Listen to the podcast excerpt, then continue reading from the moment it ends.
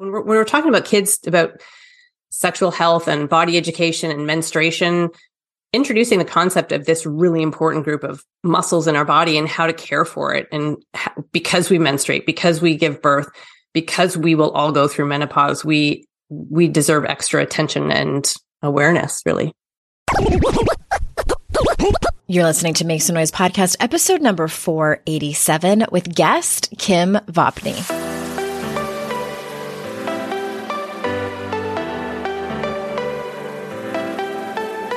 Welcome to Make Some Noise podcast, your guide for strategies, tools, and insight to empower yourself. I'm your host, Andrea Owen, global speaker, entrepreneur, life coach since 2007, and author of three books that have been translated into 18 languages and are available in 22 countries. Each week, I'll bring you a guest or a lesson that will help you maximize unshakable confidence, master resilience, and make some noise in your life. You ready? Let's go. Hey, everyone. Welcome to another episode of the podcast. I'm so glad that you're here.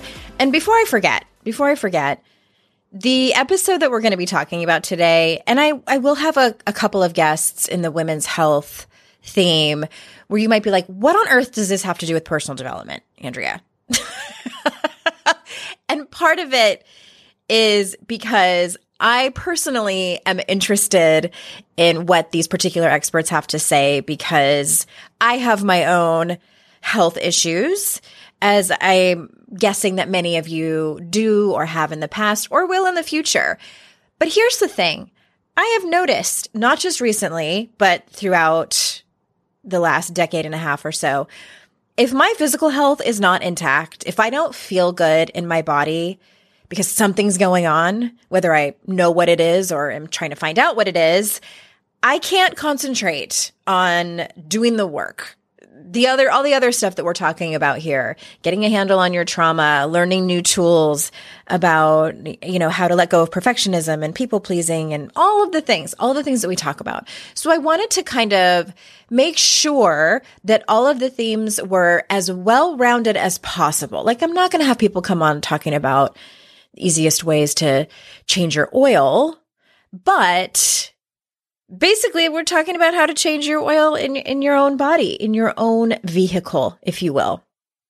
So today, this particular expert, we are going to be talking specifically about women's parts. I'm going to read you her bio in just a second. And recently, on a, on a personal note, also I'm I'm bringing you this episode for the first time, this intro, I should say, on my brand new computer. I told you guys last week about the, the woes I was having with my, with my other iMac. And so I have a brand new one. I swear getting a new computer is like getting a brand new pair of shoes. You're like, oh, this is amazing. It's just fresh and new and empty and just, uh, I love it. All right. But on a on a personal note, on another personal note, I recently, just yesterday, as I'm recording this, got all of my lab results back from my doctor. I'm seeing a new doctor. I'm seeing a functional medicine doctor for the first time. I kept hearing I needed to go see a functional medicine doctor because of this autoimmune thing that I'm having.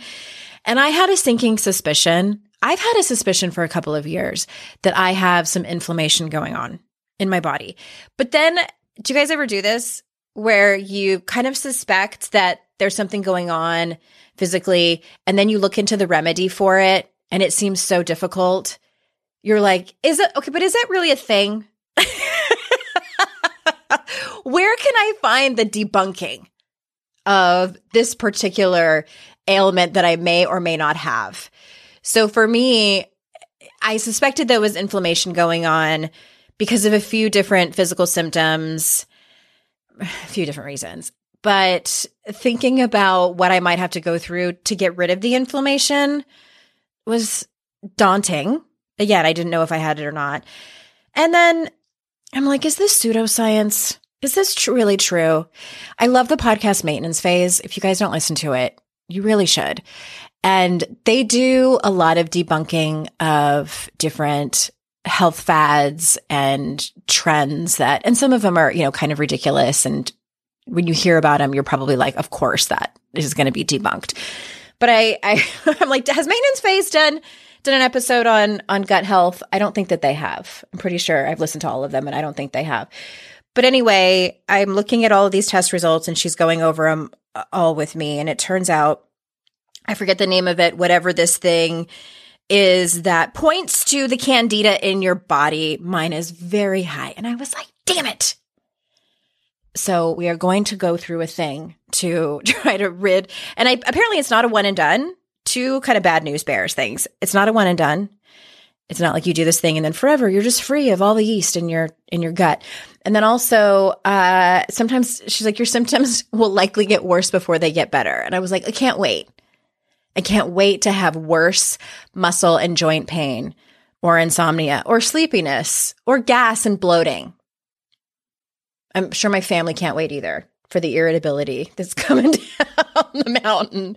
Anyway, I will keep you posted on how that is. I might have my doctor on here to talk about because she she deals with she a lot of her patients are people like us, women like us. At any rate, I did not foresee this intro being so long. My apologies for keeping you. Let me tell you a little bit about today's guest. I can't wait for you to meet her. Okay. I had so many questions and here it is. Kim Vopni is a self professed Kegel maven and is known as the Vagina Coach. She is a certified fitness professional who became passionate about spreading information on pelvic health after the birth of her first child. She is an author, a passionate speaker, and a women's health educator. Her most recent book, Your Pelvic Floor, launched in March 2020 and was on the bestseller list since pre-orders launched in January. Kim is the founder of Pelvienne Wellness Incorporated, a company offering pelvic health programs, products, and coaching for women in pregnancy, motherhood, and menopause. You can find her online at vaginacoach.com and on social media at Vagina Coach. So without further ado, here is Kim. Kim, thank you so much for being here.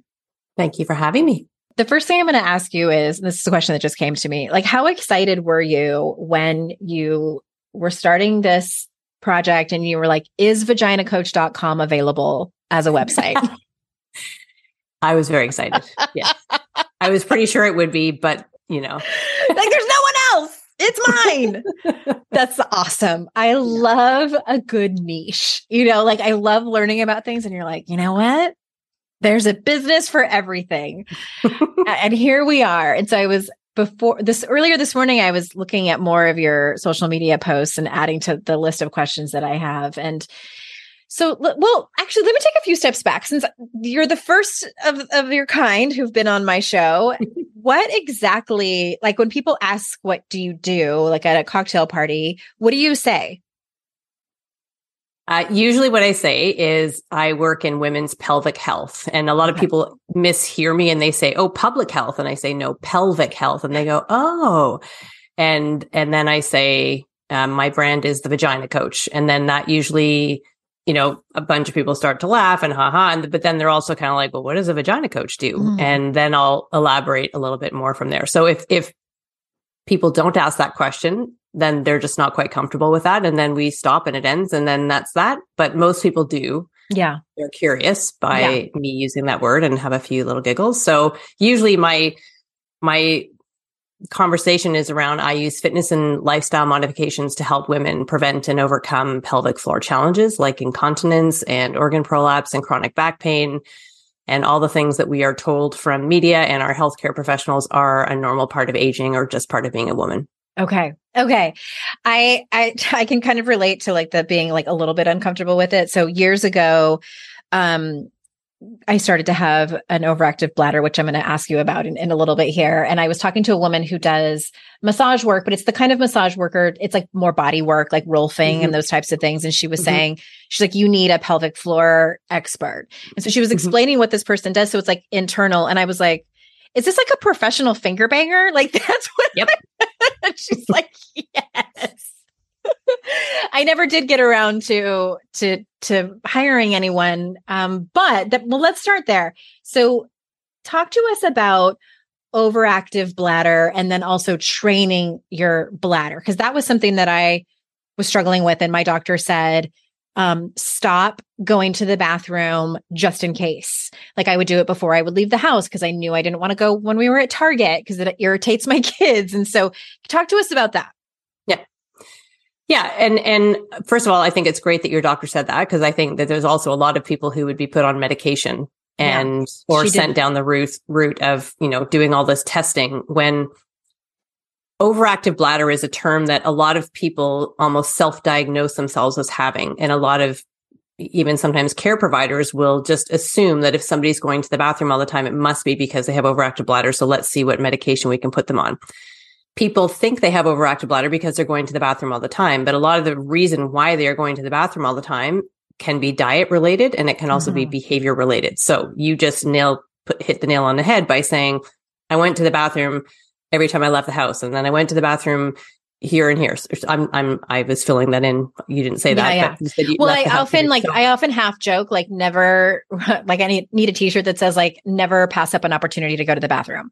Right. So even if you don't have to go in that moment. Is, yeah. So you're interrupting the brain bladder communication. So usually the, the bladder sends messages and and basically to say I'm full now. And if we are interrupting that by voiding earlier than when those messages are being sent, then the bladder will start to basically like Pavlov's dog be trained to signal you when it's less full. Mm-hmm. And so you start to get into patterns and it's also you know the sound of running water or every time I go to my fitness class because you always pee before your fitness class because you always pee before before you leave the house because you always pee as soon oh, as you I've get home. I thought about that. So it's like so every time I go to Target, I have to pee probably because I've trained myself to do that.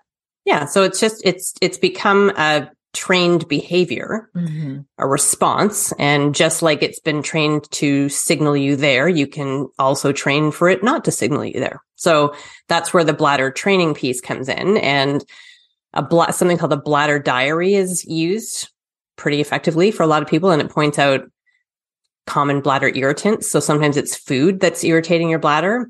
Sometimes it's dehydration. Sometimes it's constipation. Sometimes mm-hmm. it's the behaviors and the bladder diary can help you identify those things. And it's just a matter of tracking your food intake and your, your liquid intake and also your voiding habits and symptoms. Did you have urgency? Did you leak? What activity were you doing? How long in between voids. So two and a half to four hours would be considered normal voiding if you are staying hydrated through the, throughout the day and you're not having an irritant of some sort. And common irritants are caffeine, caffeine. alcohol, mm-hmm. spicy foods, chocolate, um, artificial sweeteners, dairy for, for many people. And so if not to say that every single person will be irritated by all of those things or their bladder will be, but if you do notice, a lot of people will notice, especially in the morning after they have a coffee or a green tea, mm-hmm. they have stronger urges. They have to go more often. So it's also diuretic. And then you can make a choice and you say, well, I'll just know that when I have my coffee, I have more stronger urges, or I can choose half caf or I can choose decaf mm-hmm. and, and, and make your choices there. Um, but at least okay. you have that information. Yeah. It did help. Um, just waiting to go to the bathroom until I actually had to go to the bathroom. I will say that it that helped, but I've also heard somewhere that even though having to you know whether it's like a official overactive bladder or not that it's a common problem but not a normal one. Is that correct?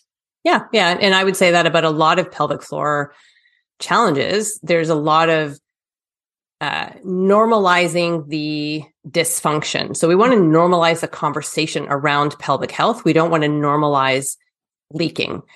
So leaking is presented to us through media that it's quote unquote just part of being a woman or it's just what happens when you age or it's that's what happens when you kid when you have kids and that's mm-hmm. also passed down through generations it's talked about through friend groups we laugh and giggle i can't jump on a trampoline anymore and so people think that it's normal and they just accept it and they wear pads and they will, will wear pads for the rest of their life. It's not a problem that will just go away on its own and will most likely worsen, especially as you're starting to approach menopause. Mm-hmm. So we want to normalize the conversation around talking about pelvic health, but it's a very common problem to leak urine or to experience pelvic organ prolapse. And back pain. Back pain is very closely tied to the pelvis. And oh, there was one Canadian study, 95% of women with low back pain have some form of pelvic floor dysfunction. So mm. super common doesn't mm-hmm. mean that these are normal. And they're also doesn't mean that they're not treatable. So I want people to know that as well. Okay. Customers are rushing to your store. Do you have a point of sale system you can trust, or is it a real POS? You need Shopify for retail. Shopify POS is your command center for your retail store. From accepting payments to managing inventory, Shopify has everything you need to sell in person. With Shopify, you get a powerhouse selling partner that effortlessly unites your in person and online sales into one source of truth. Track every sale across your business in one place and know exactly what's in stock. Connect with customers in line and online. Shopify helps you drive store traffic with plug and play tools built for marketing campaigns from TikTok to Instagram and beyond. With Shopify POS, you can accept credit cards, mobile payments, and every other major payment method, all with low fees and transparent pricing, starting on day one. Plus, Shopify's award winning help is there to support your success every step of the way. Do retail right with Shopify. Sign up for a $1 a month trial period at shopify.com slash noise, all lowercase. Go to shopify.com slash noise to take your retail business to the next level today. That's shopify.com slash noise. I first gave AG1 a try because I was feeling low energy and sluggish, and coffee just wasn't giving me what I needed. Especially in these winter months, I struggle with pep in my step. And since drinking AG1, I felt more energized and focused. Not only does AG1 deliver my daily dose of vitamins, minerals, pre and probiotics, and more, but it's a powerful, healthy habit that's also powerfully simple. It's just one scoop mixed in water once a day, every day. Because aging is a part of life that we all have to deal with, but I don't think it should prevent me from doing the things I love, like going on long hikes with my dog dog. I want to do the things that matter to me for as long as possible, which is why I drink AG1 every morning to support my brain, gut, and immune health. All it takes is one scoop a day, and I'm laying the groundwork for long term health. I know with AG1, I'm giving my body high quality nutrition. Every batch of AG1 goes through a rigorous testing process so you know it's safe. And AG1 ingredients are sourced for absorption, potency, and nutrient density. AG1 is a supplement I trust to provide the support my body needs daily, and that's why I'm excited to have them as a long time partner. If you want to take ownership of your health, it starts with AG1. Try AG1 and get a free one year supply of vitamin D3K2 and five free AG1 travel packs with your first purchase exclusively at drinkag1.com slash noise. That's drinkag1.com slash noise. Check it out.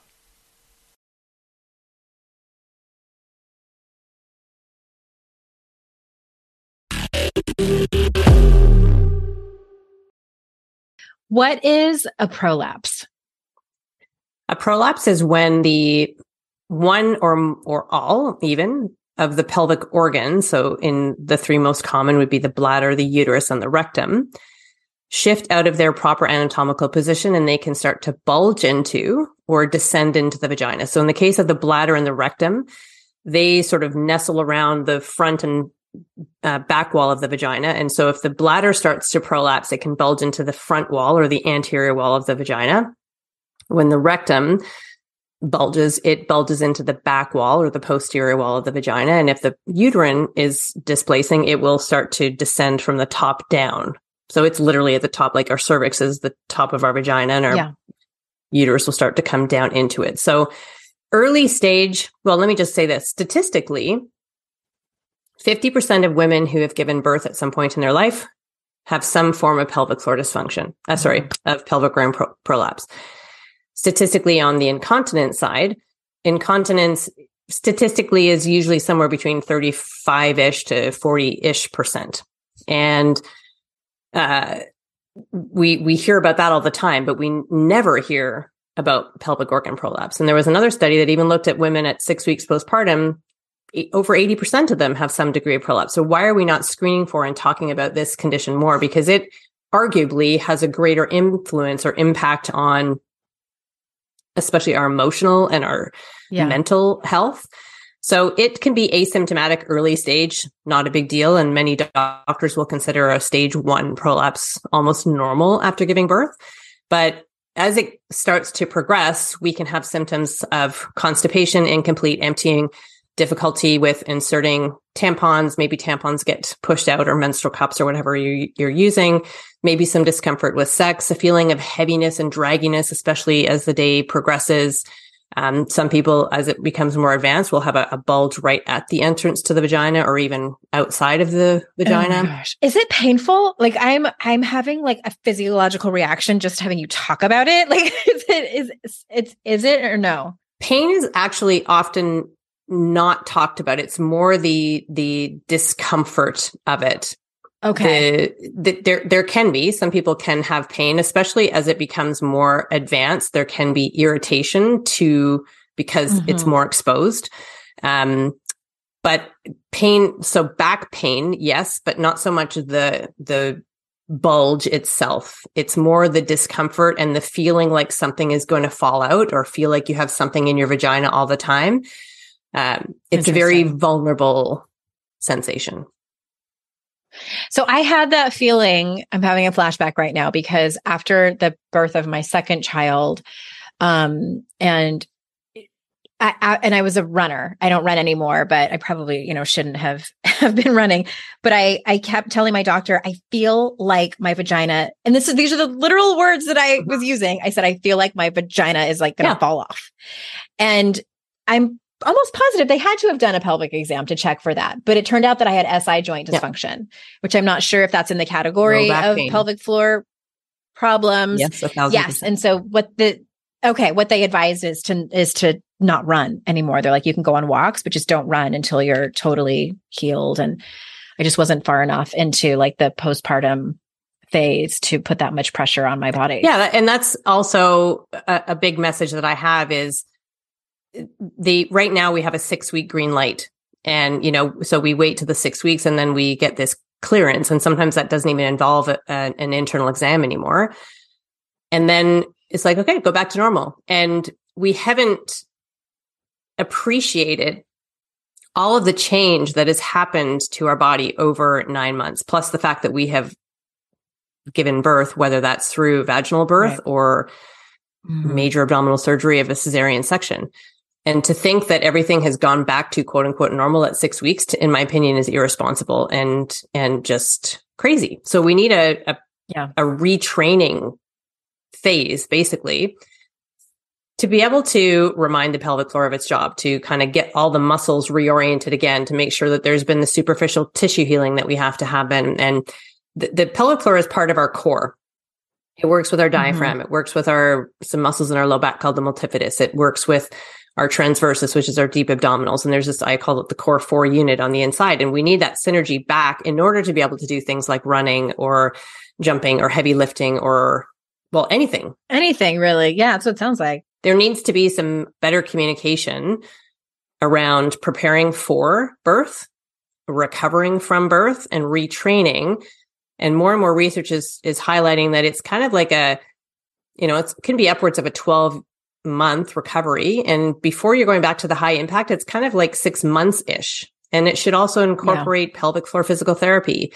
And they should be the ones that give us the green light. They are the ones that can tell us that, yes, our muscles are now ready to handle the load of a run or a jump or mm-hmm. heavy lifting or whatever it is that we want to go, uh, go do. If I had to do it all over again, I would have done it. I would be a lot more kind to my body.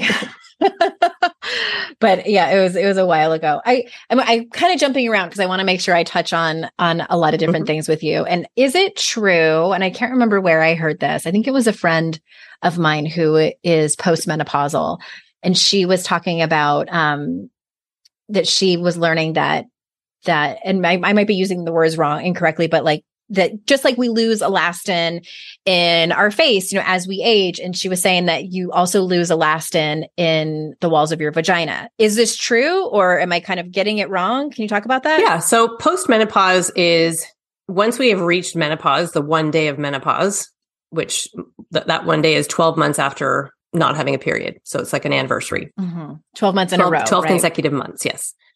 Then mm-hmm. we are considered postmenopause for the rest of our life leading up to menopause and postmenopause is perimenopause, and we can start to experience some changes. One of which is the loss of collagen, hyaluronic acid, muscle, you know, all, and that's happening throughout our entire body. And a lot of mm-hmm. that is to do with the fluctuating levels of hormones and the gradual decline and eventual halt in production of estrogen. And the tissues in our pelvis, the tissues in our vaginas love estrogen. And when there's no longer circulating estrogen, the tissues start to thin and dry out. The walls of the vagina can start to narrow. And that's also compounded by the collagen and the hyaluronic acid. And so there's, and the loss of muscle mass as well. So it's, it's, all of it is being compounded and, and we often feel it because the pelvis is so mm-hmm. central to so many things in our life. Along the way, we may have been able to just kind of say, well, you know, I'll just put a pad in and carry on. And, and again, mm-hmm. we're told that that's normal. Pads can exacerbate dryness. You know, we've maybe avoided exercise now because we're afraid of leaking or we're afraid of making our prolapse worse. So now the already increased risks of our heart disease and bone is also now exacerbated yeah. by that. And so the pelvis is something we really need to be paying attention to along the way with pelvic floor exercise, pelvic floor physical therapy, moisturizing our vagina. So hyaluronic acid inserted into the vagina, just like we put hyaluronic acid serums on our face. I was just going to say we we spend so much time figuring out an, a skincare routine, especially like as as we start to age. It's interesting that I have never in my life until just this moment heard that they even make products yep. for yep. that. Moisturizeyourvagina.com. I'm not affiliated with them, but it's a great product. Moisturizeyourvagina.com. You should be affiliated should be. with them. I know the person. I, I, don't receive any royalties okay. from it, but um okay. We deserve a lot more education much earlier in life. It's not really and, and I found mm-hmm. this when I was working really heavily in the prenatal world. That's really how I started my business was it was in with pregnant women. And I've always come from a place of prevention. So for me, it's just a natural thing to always be looking at what am, what's coming up and what should I be doing now. But what I learned and what I still see is people wait until there's a problem to overcome. And that's part of how our world has been set up. And I think that if we could start to plant seeds and educate people, when we're, when we're talking about kids about sexual health and body education and menstruation, introducing the concept of this really important group of muscles in our body and how to care for it. And mm-hmm. because we menstruate, because we give birth, because we will all go through menopause, we, we deserve extra attention and awareness, really. I didn't even take a mirror to see my vulva and everything down there until I was in my 20s. Mm-hmm.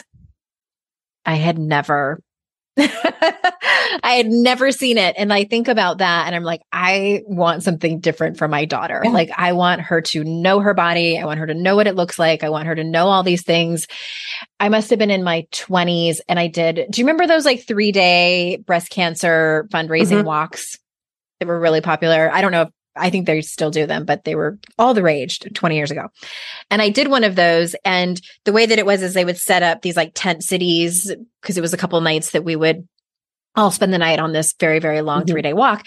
And in the tent, like two doors down, there was all this commotion. And then the EMTs came and were helping someone. And then people are whispering that woman had had a prolapse.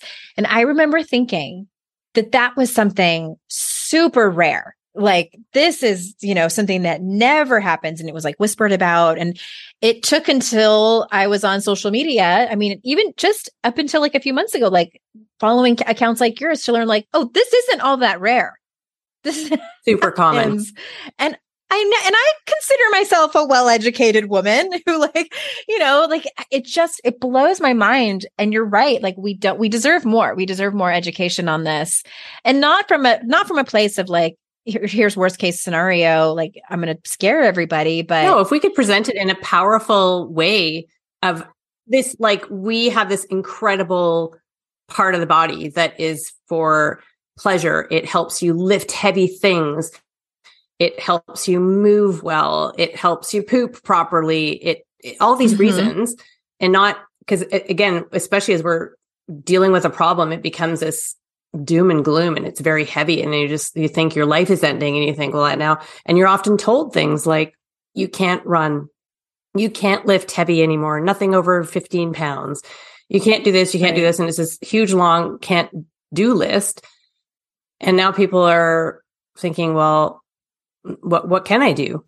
And yeah. my life is ending, and now I can't do this. And, and you know, and so I, I just think that we, if we flip it and not not presented as doom and gloom, and even periods right now are often presented. It's it's changing, but they're mm-hmm. often presented in a way like it's going to suck. You're going to have cramps. You're going to be moody. You're going to be blah, blah. and so if we mm-hmm. if we flip that around and say this awesome thing is happening and this is why it's happening and this is it's like exactly. magic.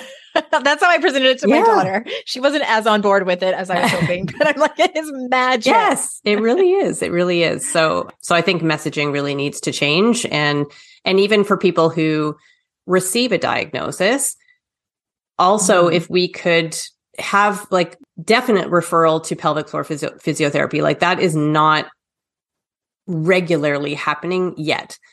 More and more doctors are getting on board because usually the first person that somebody sees if they have a problem is their family doctor. And, and we actually have mm-hmm. some, some research that shows that women are waiting on average six and a half to seven years before they go seek help. Part of it because they're ashamed, part of it because they think oh it's normal. Gosh. And then they get to the point like, I can't deal with this anymore. What, what, what, what's happening? And then we'll go to their family doctor. And then with all due respect to them, when we need pharmaceuticals and when we need surgery, we absolutely want our medical providers on our team. But so much of pelvic health can be managed without drugs and surgery. Or even if surgery is required down the road, all of the work that we would be doing with lifestyle and bladder training and pelvic floor exercise will put us in a better position to go through that surgery and have better outcomes. And also not given the impression that go have surgery and now all of your problems are fixed and oh you don't need to do kegels mm-hmm. anymore uh-uh i think you actually need mm-hmm. to do mm-hmm. kegels and pelvic floor exercise even more after you have surgery and that message is simply not communicated yeah. hey there i'm debbie reber the founder of tilt parenting and the author of the book differently wired the mission of tilt is to change the way neurodivergence whether that's having a learning disability, having ADHD, being gifted, autistic, or some combination of all of the above, is perceived and experienced so differently wired kids and the parents like us raising them can truly thrive. On the Tilt Parenting podcast, I get to talk with authors, therapists, educators, and parenting experts who are committed to this mission. I ask the questions my listeners are most curious about when it comes to supporting our kids. And in turn, my guests share strategies for challenges, out of the box ideas for navigating school, best practices for therapies, tips for advocating, and so many thoughtful insights on what it really takes to help our kids grow up feeling seen and respected so they can create awesome lives for themselves. I know that raising a differently wired kid can feel overwhelming and isolating, but I promise you, you are not alone, and it can feel so much better. If you're on this parenting journey, come listen to Tilt Parenting. Together, we can shift this paradigm and show up for our exceptional kids with hope, possibility, and joy.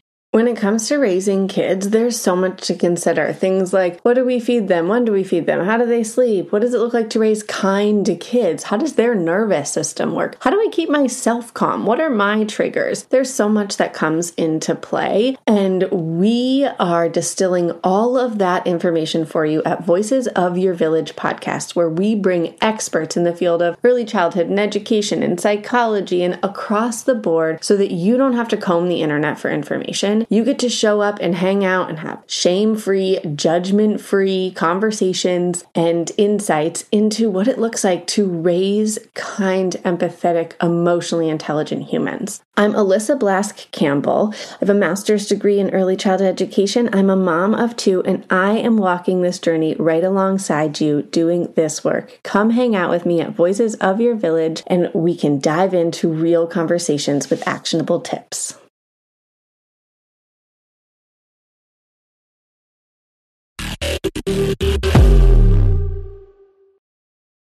Uh, well, speaking of um, the, um, you know the vaginal walls and just the vagina in general, so can you talk about vaginal dryness and what causes it? And then I would love to continue the conversation about like how to keep things moisturized hmm. down there. Yeah. So, so again, there's lots of muscle mass, um, lack of movement for a lot of people. So we have less blood flow and circulation, hyaluronic acid Is that is that usually just from lack of just not having se- sex that often? Is just that like whole body movement even but also yes Okay. sex so because you are experiencing dryness and pain now you're not going to have sex right so there can be a Okay. loss of libido as we're approaching Mhm. menopause there can also just be a lack of interest because if something is not pleasurable if something hurts you're not going to want to do it exactly. so Mhm. when we can replenish and support hyaluronic acid, estrogen, and then maintain blood flow and circulation,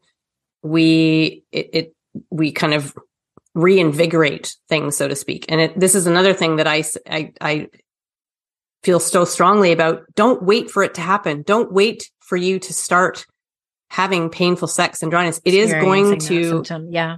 happen. And over 80% of women will experience vaginal dryness and it does not improve with age. So hot flashes usually will start to subside. The, um, the mood side of things usually starts to improve. Vaginal dryness does not. So get on top of it early. Uh, hyaluronic acid, as I mentioned, there's lots of different products. Um, Hello Bonafide in the US is another great company. Um, in Canada, there's a company called Repagyn. So there's lots of different options with hyaluronic acid ovules or creams or gels to be inserted into the vagina. And you can use those nightly. And then there's estrogen. So vaginal estrogen is, um, again, I, it, to me, it's something that I believe that pretty much every single woman would benefit from being on as they're approaching that menopause transition for the rest of their life. And there's a lot of fear around estrogen. A lot of that came from the Women's Health Initiative. There is zero link to any cancers of any form with local vaginal estrogen. And it can be transformative, especially when used in conjunction with hyal- hyaluronic acid. And that can then allow you to have comfort again and to be able to have sex again. And having insertive sex with or without a partner also plays a role in helping keep those tissues, preventing those tissues from starting to become so thin and the, the walls from becoming so narrow that we can't even have something inserted. So do your pelvic floor exercise, moisturize your vagina. Local vaginal estrogen is something I think that we all benefit from. Did I say pelvic floor physiotherapy? I think I said that too. Well, yeah, that's a it's a that's a long list that sounds very serious, but because I always looked at any anything that was in service of the vaginal walls in, in terms of moisture. So um, those things that you talked about, the hyaluronic acid, or even even lube. I I always associated that with sex like you know penetration sex but it sounds like it's so much more than that like even if someone is choosing to not have sex that it's it's important just to, just for the health of your, that organ Yeah. in general and the organs that yeah, surround and it. so and lubricant is not a moisturizer and it's not an, it's not estrogen. So lubricant is kind of the third layer there, where lubricant is used for for sex again, with or without a partner, with or without penetration. the temp it sounds like it's a temporary yeah so it's and, and it's just it's just to just to help with slipperiness basically so Yeah. hyaluronic acid will help improve the moisture within the tissues and can help heal already dry irritated tissue so it helps us retain more moisture estrogen helps replenish what we now no longer have circulating and estrogen plays a role in helping the walls of the vagina stay uh, I will say wrinkly. And I just did a post on this why we want a wrinkly vagina. We have folds in the walls of our Yeah. vagina called rugae, and we want those because it's what helps with juiciness and suppleness and allowing things to come in or out in the case of childbirth. Also, postpartum is a time when we also experience a loss of estrogen, and vaginal dryness is a is um, something we can experience as well. So, so even if we don't have a partner, we can still have something go inside. So it could be tampons, it could be a toy. One device that I love, again, I'm I'm not uh, I'm not sponsored by them. There's a company in the states called Joylux, and they make a device called the in Canada it's called the V Sculpt. In the United States, it's called the V Fit. It's the same product, and it's a it looks like a white dildo in a way.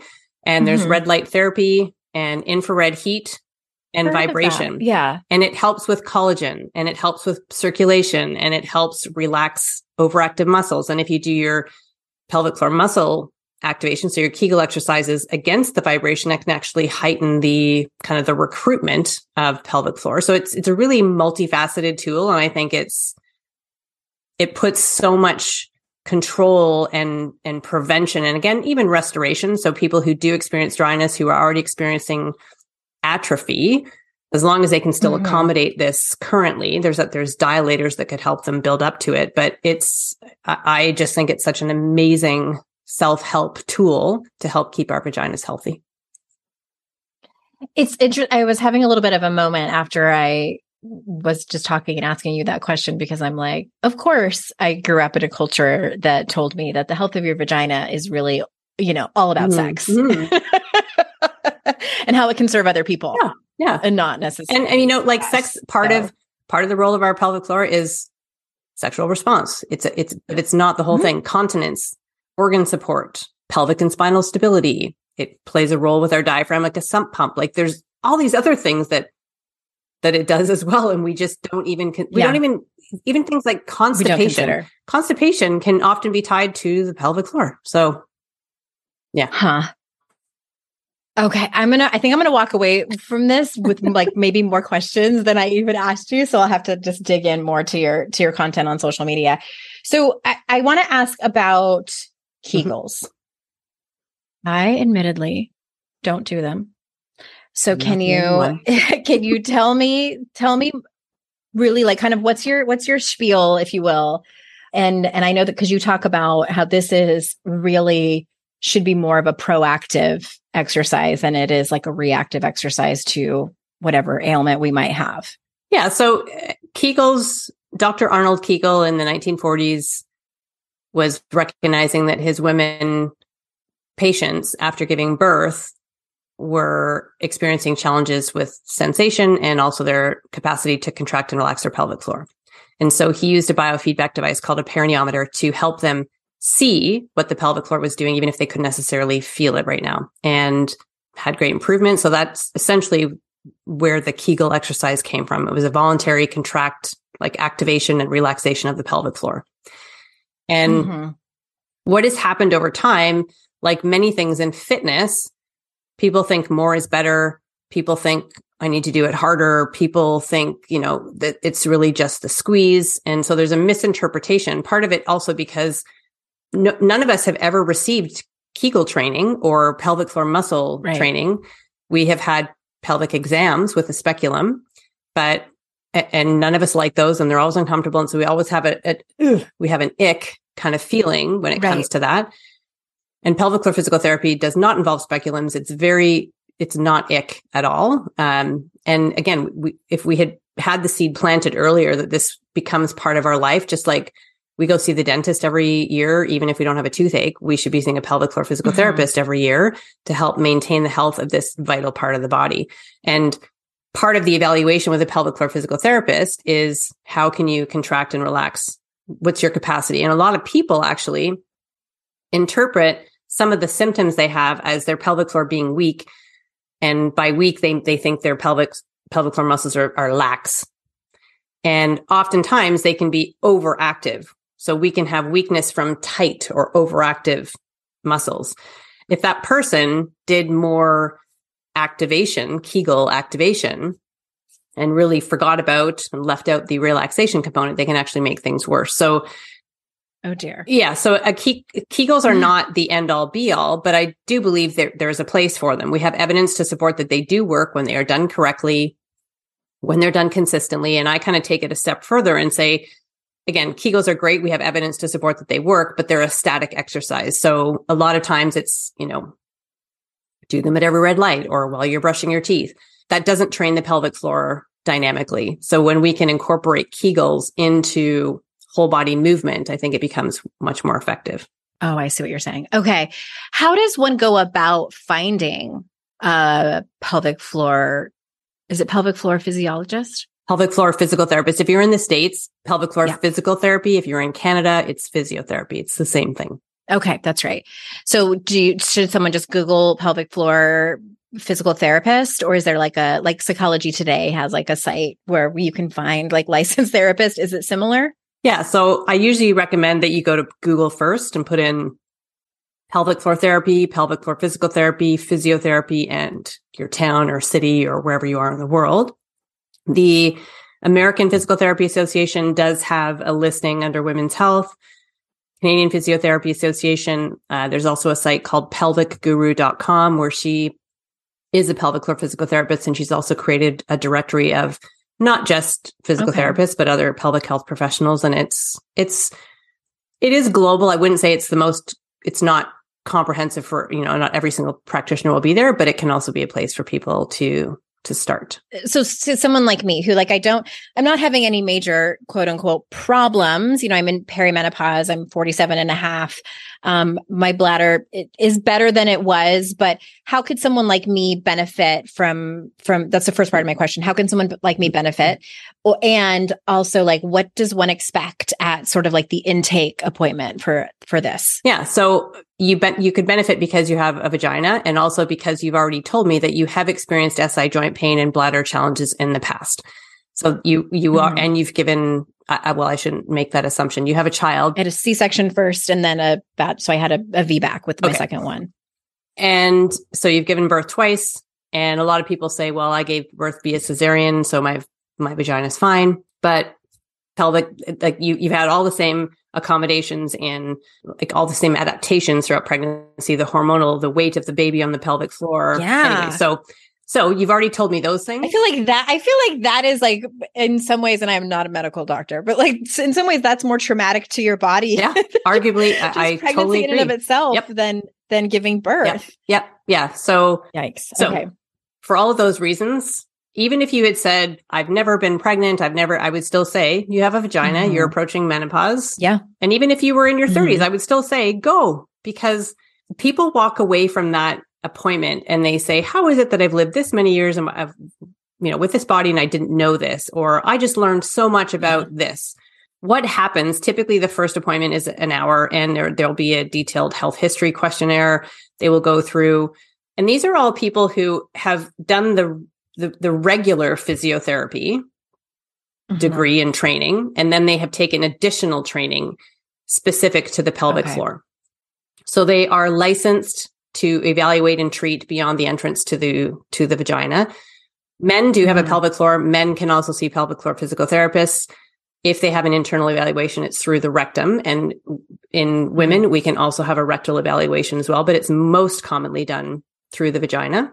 In that appointment, there is uh, physical. So we they look at how you move, how you breathe. They might do some um, movement tests with you to see how you what you what are your recruitment strategies, and then they'll also tie that to what you may have come in, what sort of symptoms you might be having, or what's your health history. Okay. then there will be an internal evaluation, and this may not always happen on that first appointment. But when the internal happens, you will then change into a hospital gown. You will be on a treatment table the therapist will leave the room they'll come back in um, and with your consent they will do an internal evaluation they will use gloved fingers they typically sit beside you you're laying on the treatment table with your knees bent they will kind of look externally at the vulva at the tissues surrounding if there's any scar tissue maybe from uh, childbirth or other surgeries Mhm. and then they will take one finger and insert it into the vagina if you can accommodate that. And if you can, then they will insert a second. And what they're feeling for is the tone of the muscles. Is the tone balanced? Like, is one side maybe feeling more rigid or tight, or the other side more lax, or is it fairly balanced between the two Oh, sides? Interesting. They'll Uh-huh. feel for the position of the organs and they may also ask you to cough or bear down to see if there's any descent of the organs. They'll assess your capacity to do a Kegel, so that contract and sort of upward lift movement and relaxation.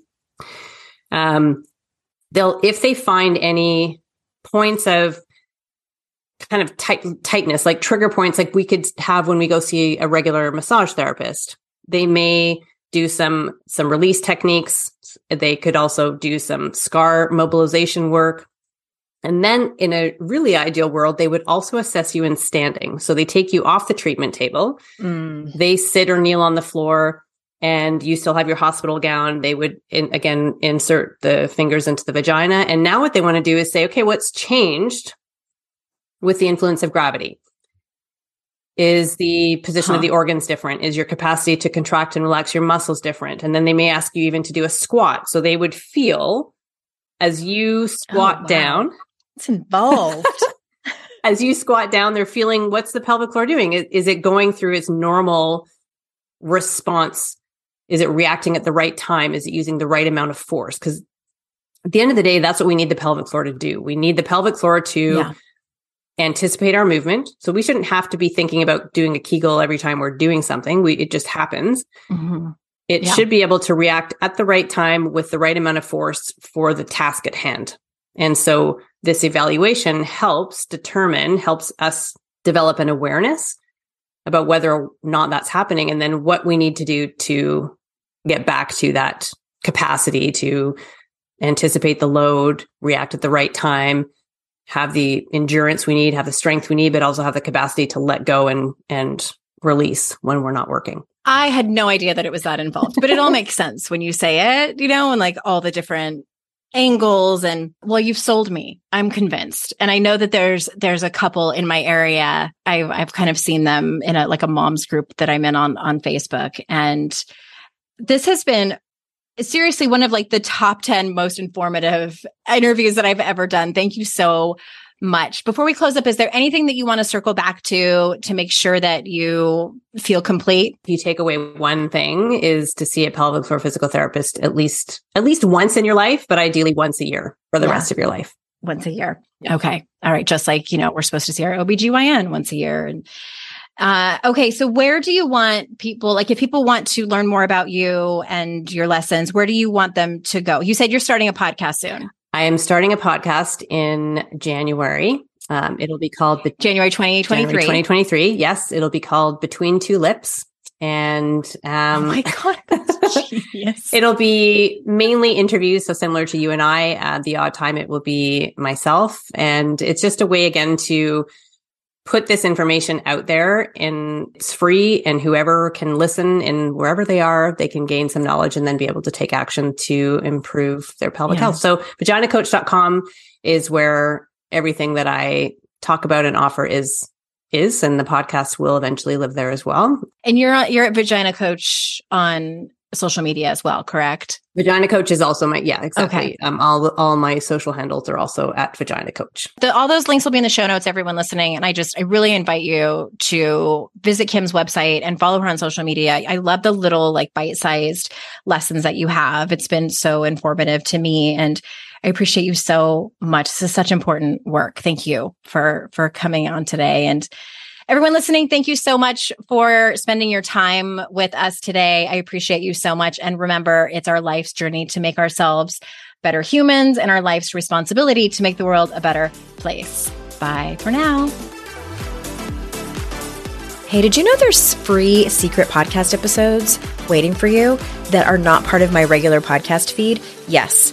AndreaOwen.com slash free. And you just sign up. You get a link sent to you. It's very secret. It's like a secret club. We don't have a secret handshake. Don't worry about that. But it's these motivating podcast episodes that I made for you. They're under 20 minutes each. There's three of them. They're for wherever you are in your life. So head on over there and grab them. They range from really supporting you and seeing you where you are and being compassionate, all the way to giving you a giant kick in your ass and telling you how amazing and gorgeous and phenomenal you are. So AndreaOwen.com slash free and get your hands on that free podcast feed.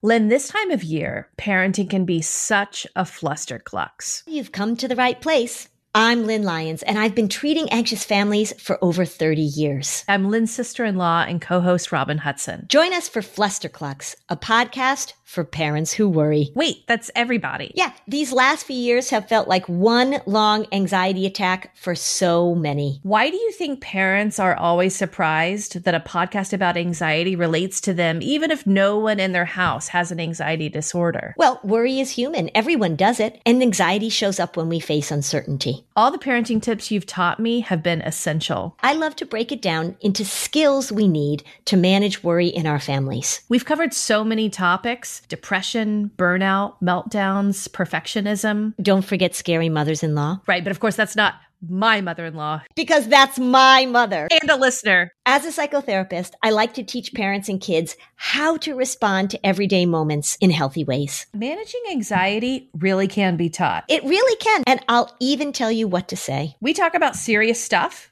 but without being too serious. Anxiety wants everything serious.